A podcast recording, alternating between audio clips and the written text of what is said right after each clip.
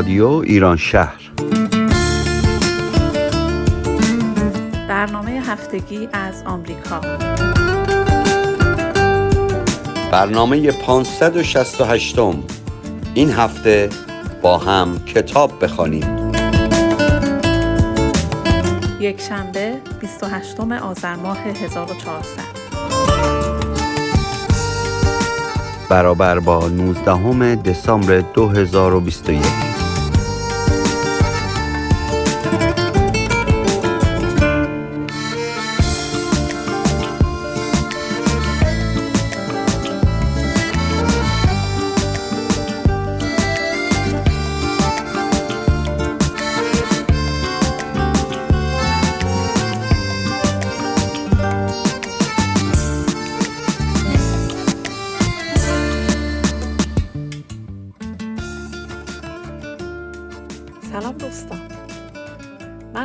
هستم و در این برنامه کتاب جانستان کابلستان رو به شما معرفی می کنم. تشکر می کنم از کیارش عزیز که با خوندن بخشهایی از کتاب در این برنامه منو همراهی کرده. کتاب جانستان کابلستان اثر آقای رضا امیرخانیه و در سال 1390 توسط انتشارات افق به چاپ رسیده. من یادم نمیاد این کتاب رو کی و از کجا خریدم. فقط می‌دونم تو یکی از سفران به ایران به دلیل علاقم به سفرنامه و همچنین به سبک نگارش آقای امیرخانی این کتاب رو خریدم. کتاب جانستان کابلستان از جهت دیگه هم برام عزیزه.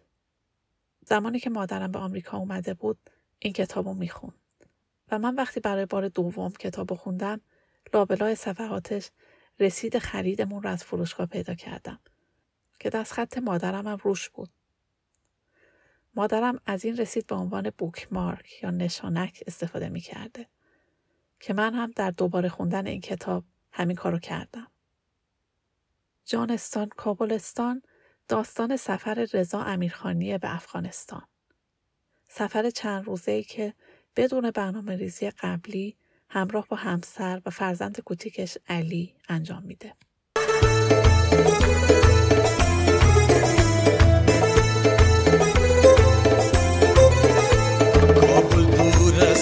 سلامت بکنم یک دست گل بسته روانت بکنم کابل دور است که من سلامت بکنم یک دست گل بسته روانت بکنم یک دسته گل بسته یکی نابسته. یک دسته گل بسته یکی نابسته.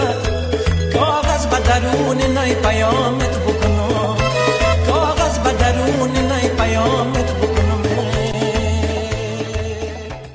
مثل همه بارهایی که در گوشه گوشه این عالم خارج از ایران گذرنامه برداشتم تا فرم پذیرش هتلی را پر کنم به خط لاتین می نویسم رضا R E Z A یک ها مدیر هتل که بالا سر من و مسئول پذیرش ایستاده است و در همین مدت دستور داده است تا برای ما چای سبز بیاورند خودکار را از دست من می‌گیرد.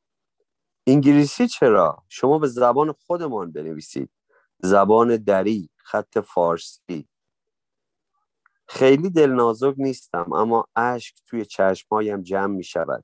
اینجا تنها جای عالم خارج ایران است که می توانی برگ پذیرش و هتل را به خط و زبان فارسی پر کنی.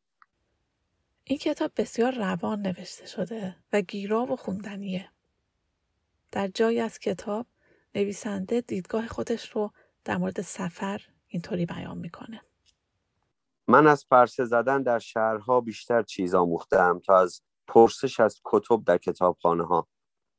برای فهم روح یک شهر هیچ چاره ای نیست الا پرسه زدن.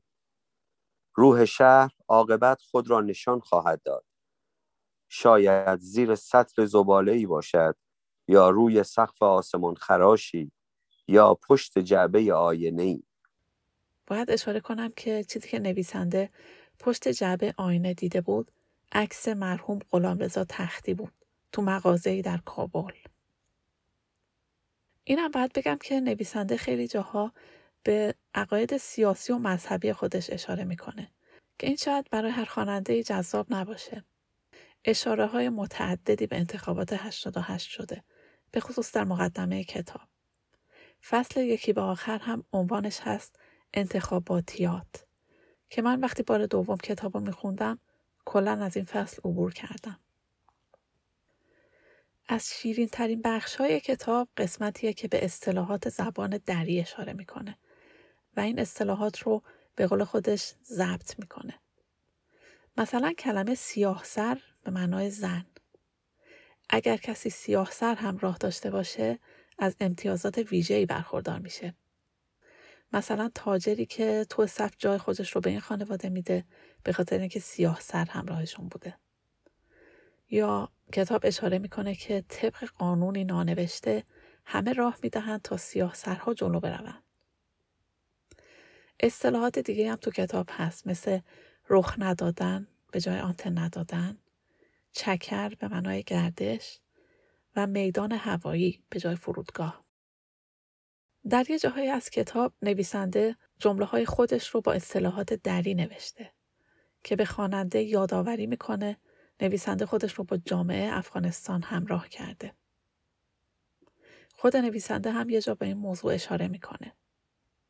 جایی می تا تیل بریزیم توی سراچه دیگر ضبط نمی کنم و خودم هم حراتی شدم انگار تیل به معنی بنزین و سراچه به معنی ماشین شاسی بلنده.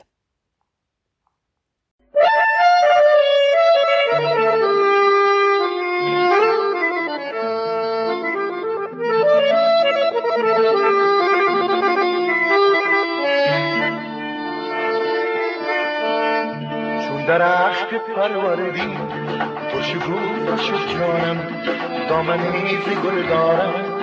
بر کس بیفشانم چون درخت پروردی خوشگو شد جانم دامنی ز گل دارم بر کس بیفشانم ای نسیم جان پرور امشب از برم بگذر ورنه این چونین پرگل تا سحر نمیمانم ورنه این چونین پرگل تا سهر نمیمانم لا لا لا لا لا لا لا لا آقای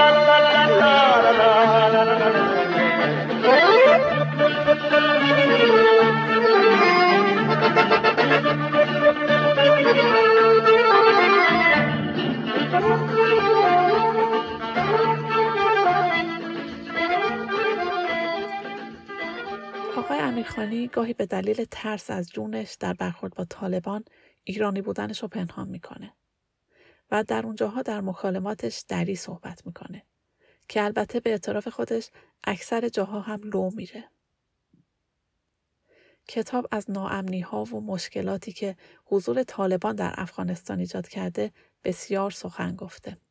نمونه از اون ماجرای کنسل شدن پرواز نویسنده به هراته که دلهوره زیادی براش داشته.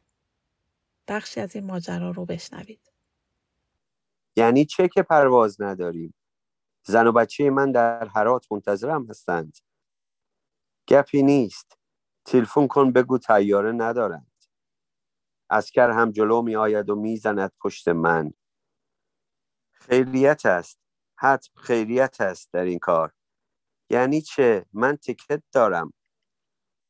پرسان کردیم گفتند طالب ها روی میدان هوایی هرات موشک می‌زنند حالا می‌خواهند باند میدان هوایی را دوباره از آن سو قیرپاشی کنند. چند روزی میدان هوایی بسته میماند. خیریتی است. قبلا فکر می‌کردم جان بی ارزش است. حالا می‌فهمم که زمان نیست. به بی ارزش بودن زمان در چند جای دیگه هم اشاره شده. مثلا جایی که از راننده تاکسی زمان رسیدنشون به مقصد رو می‌پرسه و با این جواب مواجه میشه. سنت نیست از خلیفه وقت رسیدن پرسان کنی. دعای خیر می‌کنیم که همه مسافرها به مقصد برسند. درایوری از ماست. رسیدن با خداست. یا وقتی که از قهوهچی می‌پرسه چی شد این دوتا دونه کباب سیخی ما؟ عجله کار شیطان است. هنوز وقت غذا نشده است. هر وقت سفره انداختم و به همه غذا دادم به تو هم می‌دهم. جوان مرد مردمی هستند مردم این دیار. جمله ای که شاید بیشترین تکرار رو در کتاب داشته باشه. مثلا جایی که کالسکه بچه از سیخهای کف پیاده رو راه عبور نداره که یک هو دو مرد با لباس افغانی همون جور که دارند به سرعت از کنار ما رد می‌شوند و با هم حرف می‌زنند بدون هیچ حرکت اضافه ای یکی چپ و یکی راست دست میاندازند دور کالسکه و آن را از روی مانع رد می کنند. از نکاتی که در فصل حرات توجه منو جلب کرد اشاره به نوع پوشش زنان حراته که برای زنان عادی برقعه یعنی چادری آبی رنگ با روبنده زنان حراتی غیر سنتی چادر رنگی می پوشن که شبیه چادر نماز ما ایرانی هاست. چادر مشکی عمال زنایی که بخوان روشنفکرانه ابراز کنند که از ایران برگشتن. من از ملک ایرادم که اهل هنری جاست تاریخ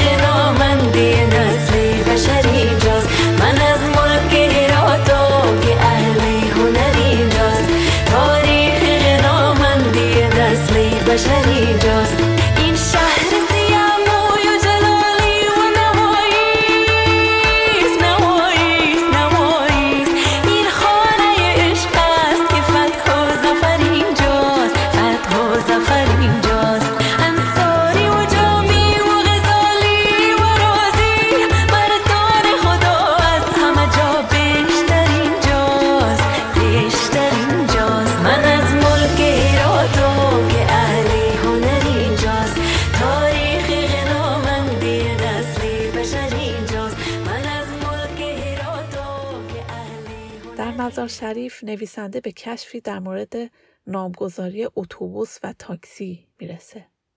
303 یعنی اتوبوس و کرولا یعنی هر اتومبیل مسافرکش بین راهی. نویسنده قسمتی از سفرش رو به سمت مزار شریف اینطوری توصیف می‌کنه. اتوبوس ها و کامیون ها 303 ها و کرولا ها به زحمت از هم راه می‌گیرند. مدام گاز و ترمز آینه ها به هم می‌خورند تا قدمی جلو بروند. حقیقتا قدمی یعنی برای هر ده سانتی جلو رفتن گاهی اوقات شاگرد خلیفه جلو میپرد آینه را میخواباند تا خلیفه راه دیگری را سد کند و یک قدم جلو برود. با این همه هیچ کس تندخویی نمی کند حتی اگر زیر لب فحش ناجوری بدهد. تا راه میافتیم برای مسیری در حدود 500 متر. یا هر وقت از راهی گذر می‌کنیم یا حتی وقتی مثلا از یک تریلی بزرگ راه می‌گیریم شاگرد داد می‌کشد که سلامتی خلیفه یک دعای خیر در جایی از قهد خونه در مزار شریف صحبت میشه که مملو از جمعیته. مردم مشغول تماشای بازی استقلال و پرسپولیسن که از شبکه سه ایران از ماهواره پخش میشه. از تاثیر حضور نیروهای آمریکایی و اروپایی در افغانستان هم خاطراتی در کتاب نقل شده.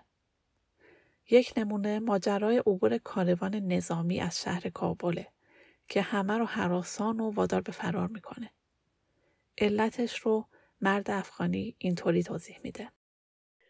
آنها به ما کاری ندارند اما اگر کسی از راه رسید که انفلاق انتحاری بکند یک چقوری دور این کاروان درست شود که تا دو متر این سوتر همه خاک می‌شویم. یارو از بیگانه عقدمند است می‌خواهد او را تلف کند اما من و توی همزبان و همدین را کشته می‌کند.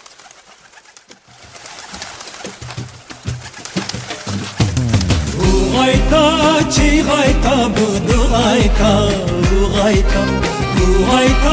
چی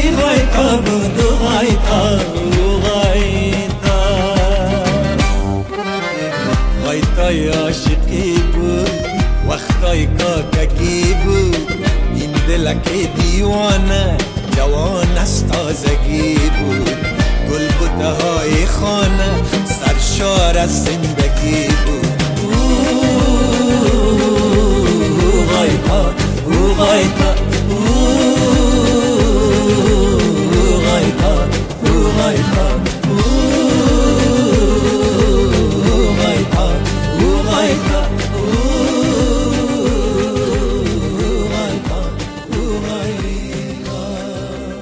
هر بار وقتی از سفری به ایران برمیگردم دوست دارم سر فرو بیافکنم و بر خاک سرزمینم بوسه بیافشانم. این اولین باری بود که چنین حسی نداشتم. برعکس پاره ای از تنم را به جا گذاشته بودم پشت خطوط مرزی خطوط بیراه و بیروح مرزی خطوط میدین بریتانیای کبیر. پاره ای از نگاه من مانده بود در نگاه دختر هشت ماهه. بلاکش هندوکش.